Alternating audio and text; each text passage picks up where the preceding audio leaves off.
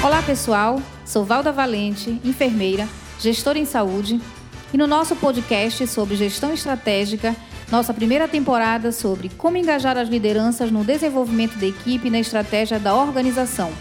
E no nosso terceiro episódio, iremos conversar sobre Chega de apagar incêndio.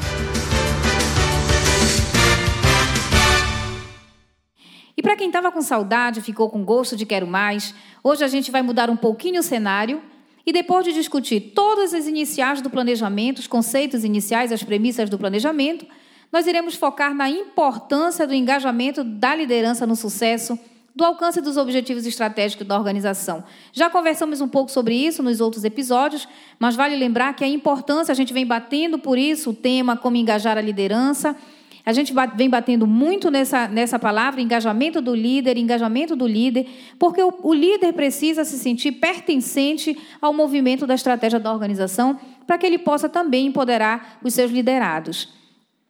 Nesse episódio, vamos focar na importância do engajamento da liderança no sucesso do alcance dos objetivos estratégicos organizacionais, ou seja, transformar esforço em resultado, com disciplina, organização e método.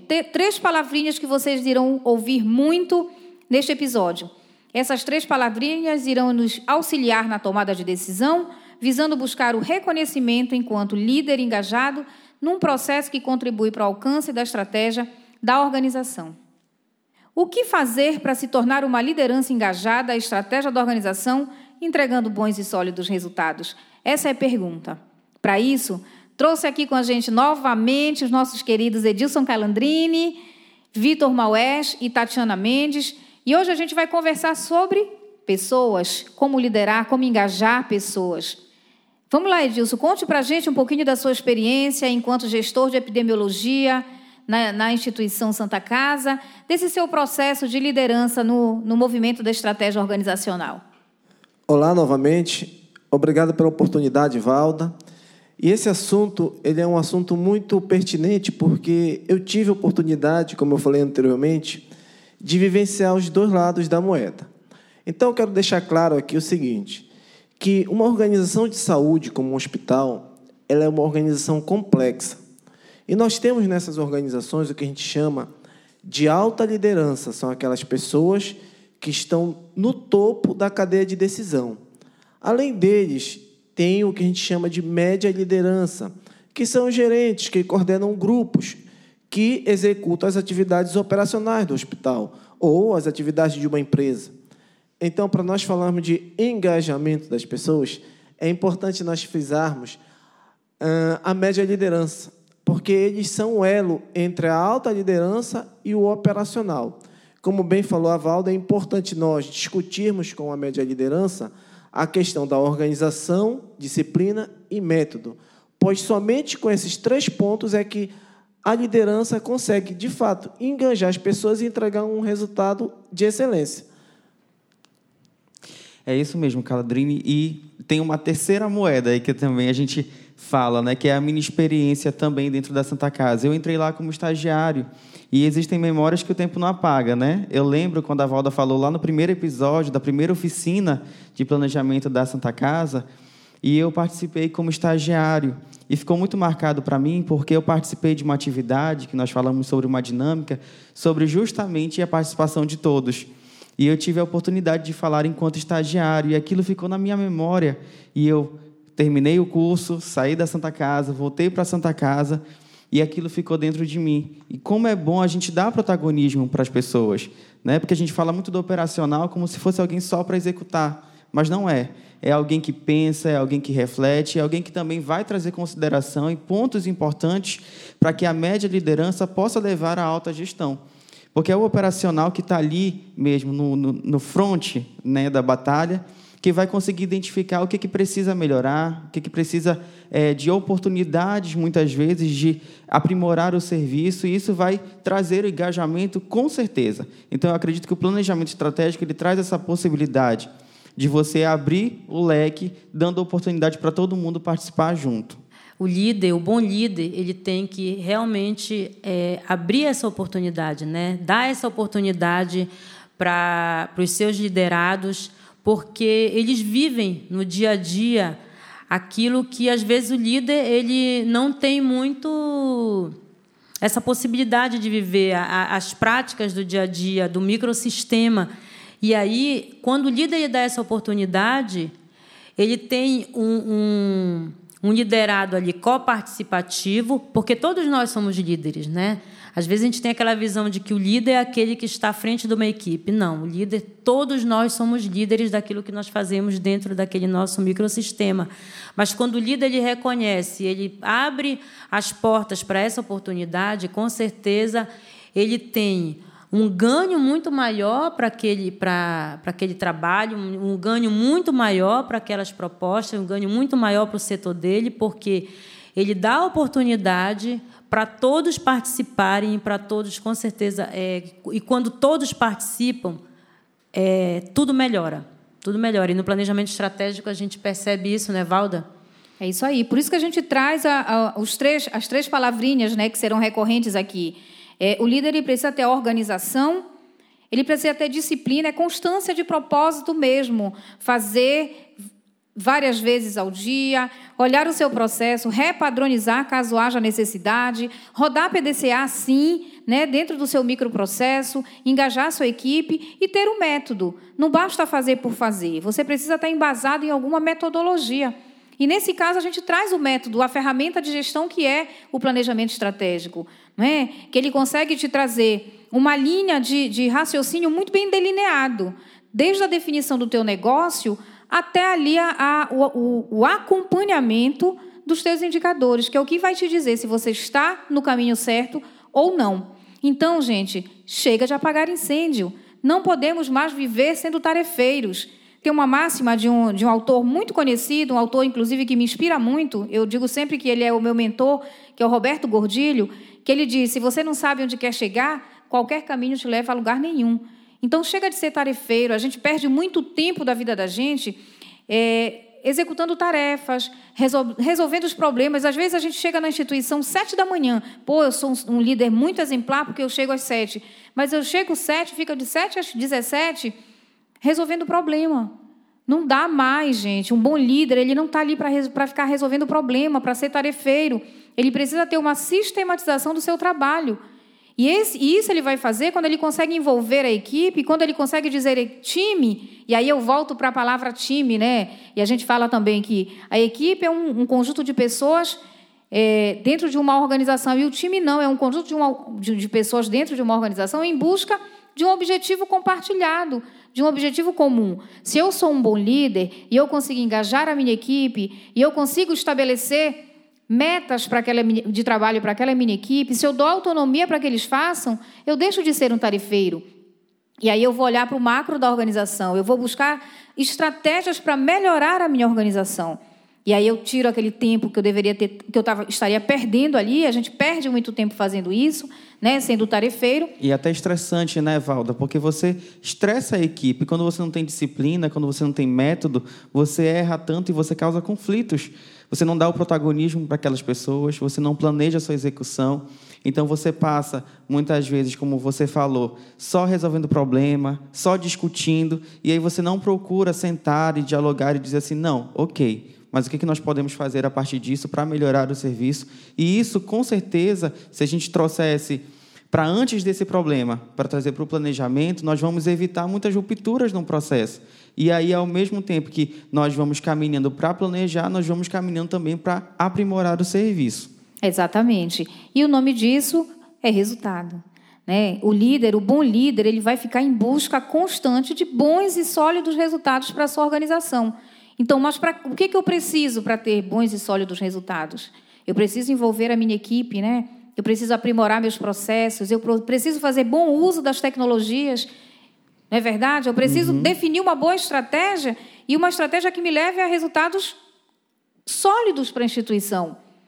Né? Eu, eu, fico, eu tento mitigar erros e aí a gente passa muito tempo também tentando corrigir erros, né? Se eu desenho bem uma estratégia, se eu acompanho bem a minha estratégia, eu vou diminuir a minha possibilidade de erros. É óbvio que a gente vai errar, é óbvio que a gente precisa errar, porque a gente precisa rodar, monitorar e replanejar. O planejamento em si ele não pode ser estático. O planejamento em si ele é o tempo inteiro ele está em movimento.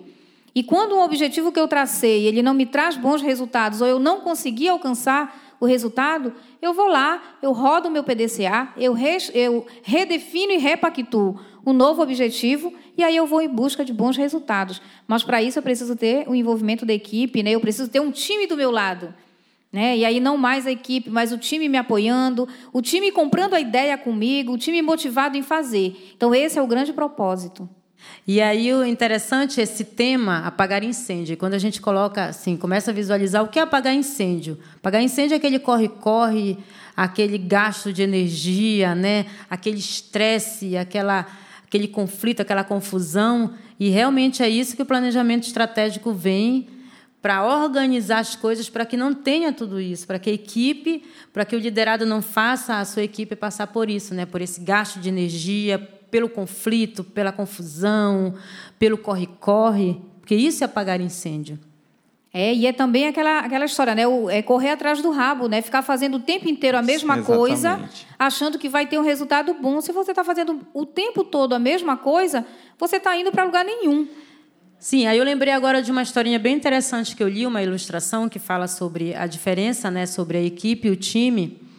E aí a ilustração falava sobre um grupo de pessoas que entra no elevador e aí cada um ali com, com uma intenção diferente. Um vai para o terceiro andar, outro vai para o quarto, outro vai para o quinto e tudo bem. Cada um vai para o seu, seu caminhozinho, seguir o seu caminho.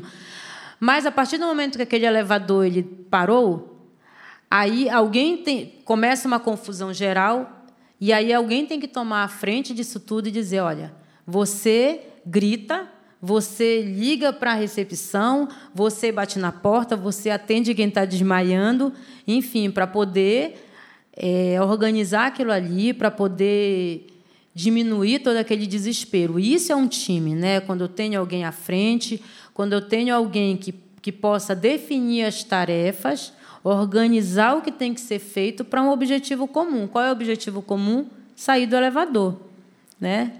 Perfeita ilustração, Tatiana. É, essa ilustração da Tatiana, ela me faz lembrar uma palavra muito importante dentro do planejamento, que é organização. As pessoas se organizaram, mas para elas terem se organizado dentro do elevador, elas precisaram de um líder. Então vemos aí a figura importante de um líder. É, tem, teve um imperador romano que ele tinha uma frase muito conhecida por todos nós, que era dividir e conquistar.